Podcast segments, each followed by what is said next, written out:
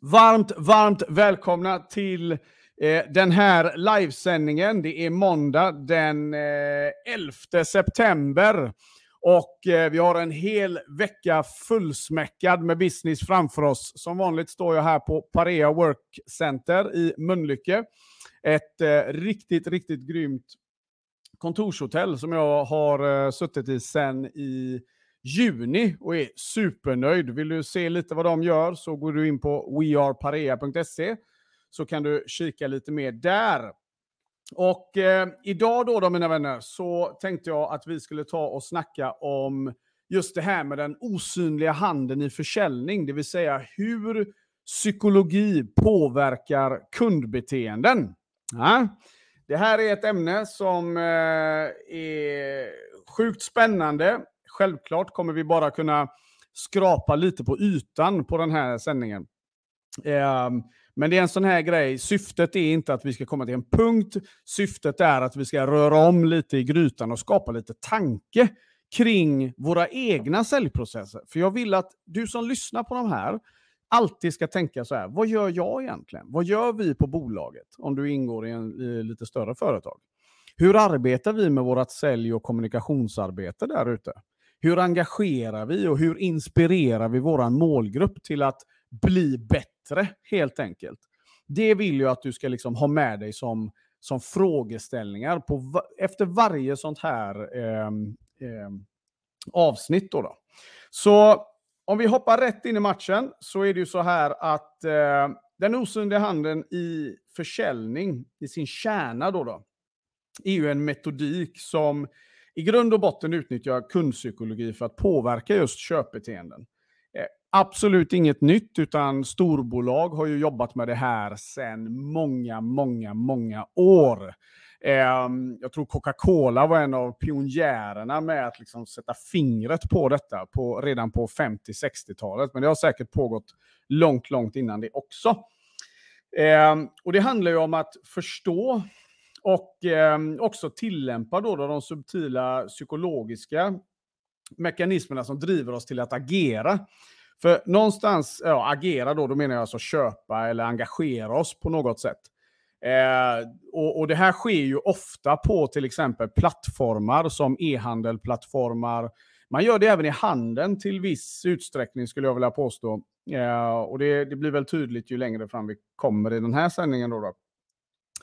Eh, och det, jag tänker ju alltid så här, och varför jag ville ta upp detta, det är ju för att jag vänder ju mig till alla er som driver eget företag framför allt, startat bolag, ni kanske ja, på endera sättet fakturerar er egna lön. Det här är superviktig kunskap att utforska för sin egna del, men också säljare och marknadsförare. Är vi inte inne på det här, men då är det verkligen dags att lyfta på den här stenen, för här har vi verkligen next level of business. Eh, för det handlar ju någonstans om att vi vill ju skapa effektiva och målinriktade kampanjer till exempel. Eh, för att liksom, i dialog med våra kunder då, då eller de potentiella kunderna där ute. Eh, och då måste vi ju alltid möta kundens inre motivation. Och det här är någonting som ni har säkert hört andra, eh, ni som har följt den här podden ett tag till exempel. Jag, jag pratar ju ofta om det här att försäljning är ju känsla, budskap i den ordningen. Men när det kommer till de flesta, många där ute vänder på det av någon mystisk anledning. Vi tror att produkt eller tjänst är det magiska i våran affär. Men som jag alltid säger, vad är det verkliga värdet som du levererar till marknaden? Jag vill att du svarar på det utan att gå genom dina tjänster eller produkter. Där har du kärnan i vad du säljer. Och kan du inte svara på det, ja, då är det back to basic, mina vänner. Men till detta nu då, så är det ju så här att eh, det här är alltså konsten att förstå vad som får kunden att gå igång. Eh, för att använda den här insikten för att då driva engagemang och säljprocesser. Det är vad den osynliga handeln i grund och botten handlar om. Då, då. Jag tänker vi ska, vi ska titta lite närmare på det. Du ska få några punkter där, så jag hoppas du har någonting att skriva på. jag, jag gjorde faktiskt så här att eh, jag ville också utmana eh, mina egna tankar, så jag drog det här genom ChatGPT. Eh, jag gör det ibland. Och eh, jag fick jag tycker jag fick ett jäkligt bra svar, så jag ska faktiskt ta de här rakt upp och ner som jag fick. Eh, och så ska jag försöka uttala ett ord här längre ner, säger jag. Det kommer gå riktigt eh, åt eh, helsike. Men, eh, men det, jag tycker jag fick en väldigt, väldigt fin förklaring på det. För i grund och botten då, då så finns det ett par olika saker du kan ta hänsyn till. Till exempel nu då, eh, FOMO, Fear of Missing Out. Det här är ju någonting som många använder som köp, alltså i försäljningspsykologin. Då, då. Eh, eh, jag vet att en del kallar det för scare tactics, andra kallar det andra saker. Men vi har ju en tendens av att eh, till exempel då, då, alltså rädslan att förlora är många gånger större än viljan att vinna hos, i våra köpbeteenden. Då, då. Och det kan ju vara allt ifrån rädslan av att konkurrenten ska springa ifrån oss eller rädslan av att någon annan får överhanden, vad det än må vara. Och det här är en otroligt stark rädsla som driver väldigt, väldigt många till att, till att ta klivet i ett köp.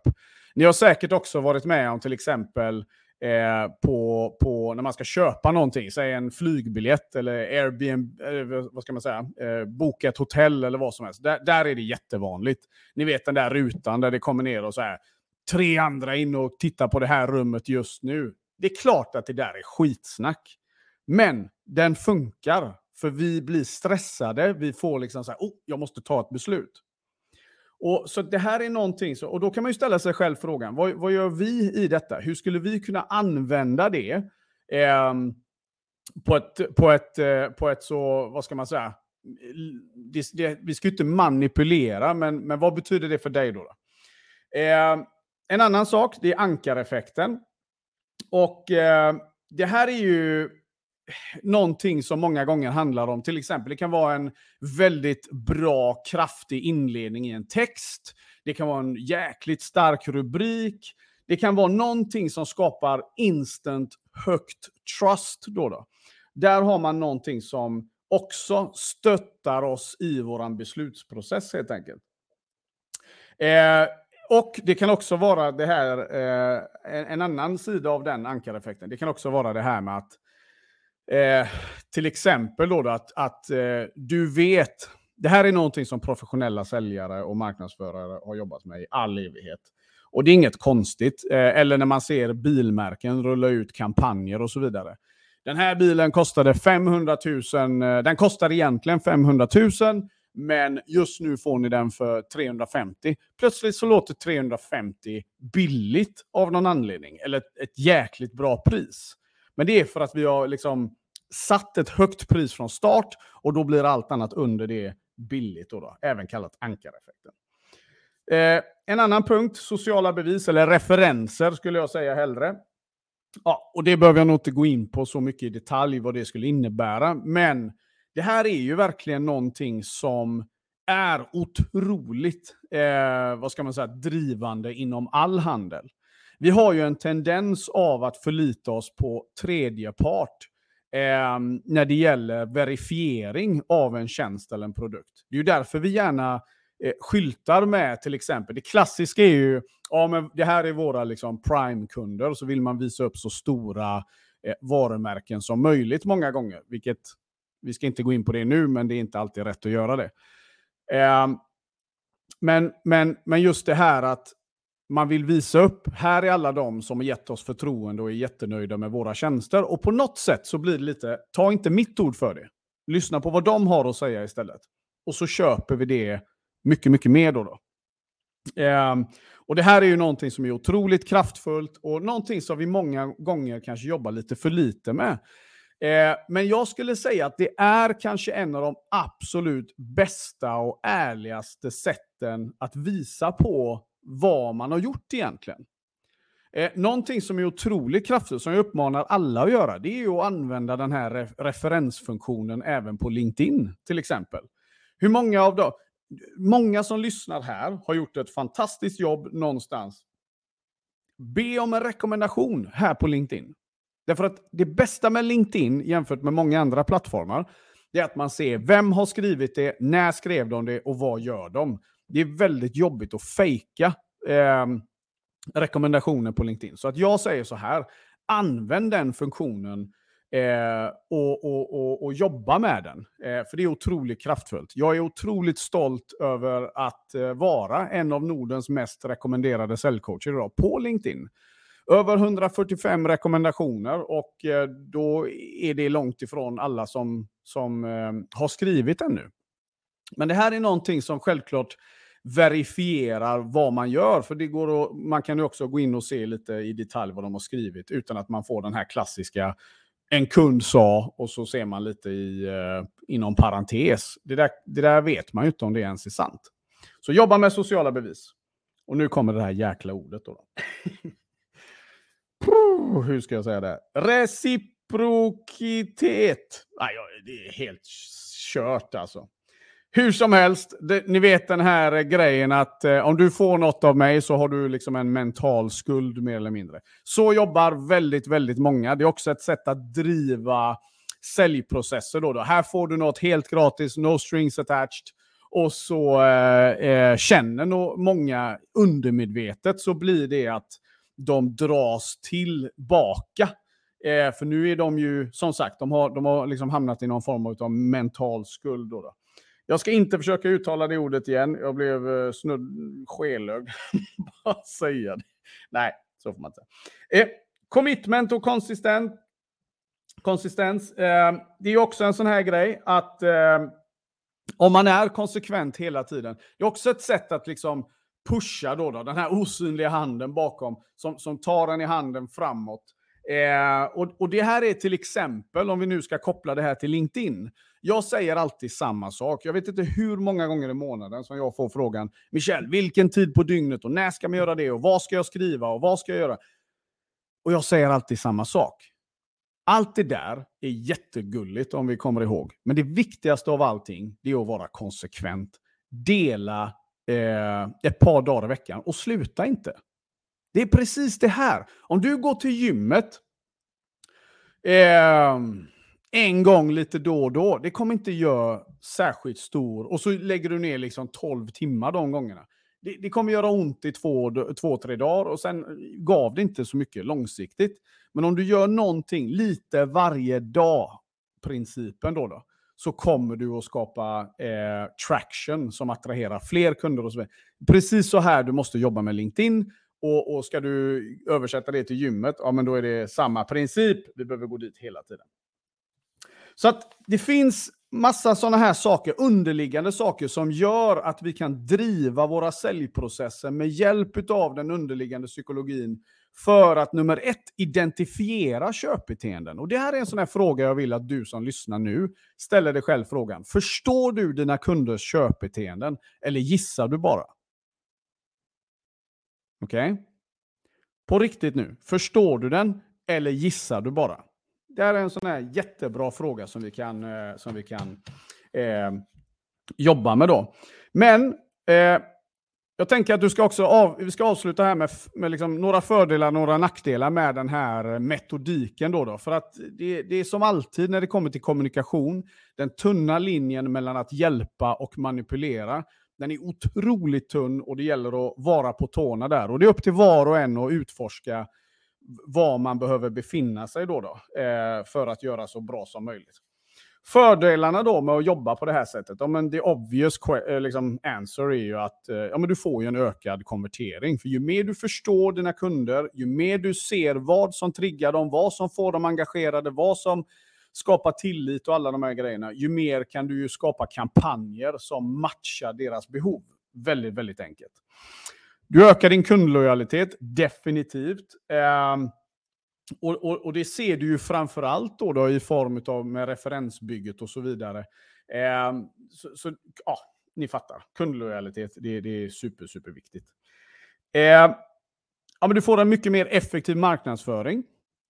Eh, vilket liksom smälter ihop lite med punkt ett då, då med, med ökad konvertering. Men alltså marknadsföring är ju allt idag. Kom igen nu, vi tillverkar ingenting i västvärlden längre. Allting, oavsett vad och vilken nivå du jobbar på, så i grund och botten så är vi alla i sälj och marknadsledet. Därför vi, antingen så importerar vi eller så har vi kanske någon liten tillverkning. Men återigen, produkten är bara våran biljett in i matchen. Allting ska marknadsföras och allting ska säljas. Eh, så självklart kommer det här att, att vara till stor hjälp. Jag vill också säga prisoptimering. Eh, för det är också en sån här grej att när vi förstår våra kunder, när vi har gjort allt det här som vi gick igenom, så kommer du också kunna ta bättre betalt, rätt betalt. Inte bara accident pay som vissa, många gör idag, utan jag vet att paketering och prissättning, det är någonting som vi alla brottas med till och från. Eh, och jobbar vi med de här bakomliggande faktorerna så kommer vi att eh, skapa liksom förutsättningar för just prisoptimering eh, eh, gentemot våra marknader. Då. Så det här är verkligen någonting som jag, som jag eh, rekommenderar då starkt. Eh, och sen också det här med paketering, om vi ändå är kvar där, så skulle jag vilja säga att differentieringen i menar, att, att liksom kunna skapa unika eh, skräddarsydda försäljningsstrategier.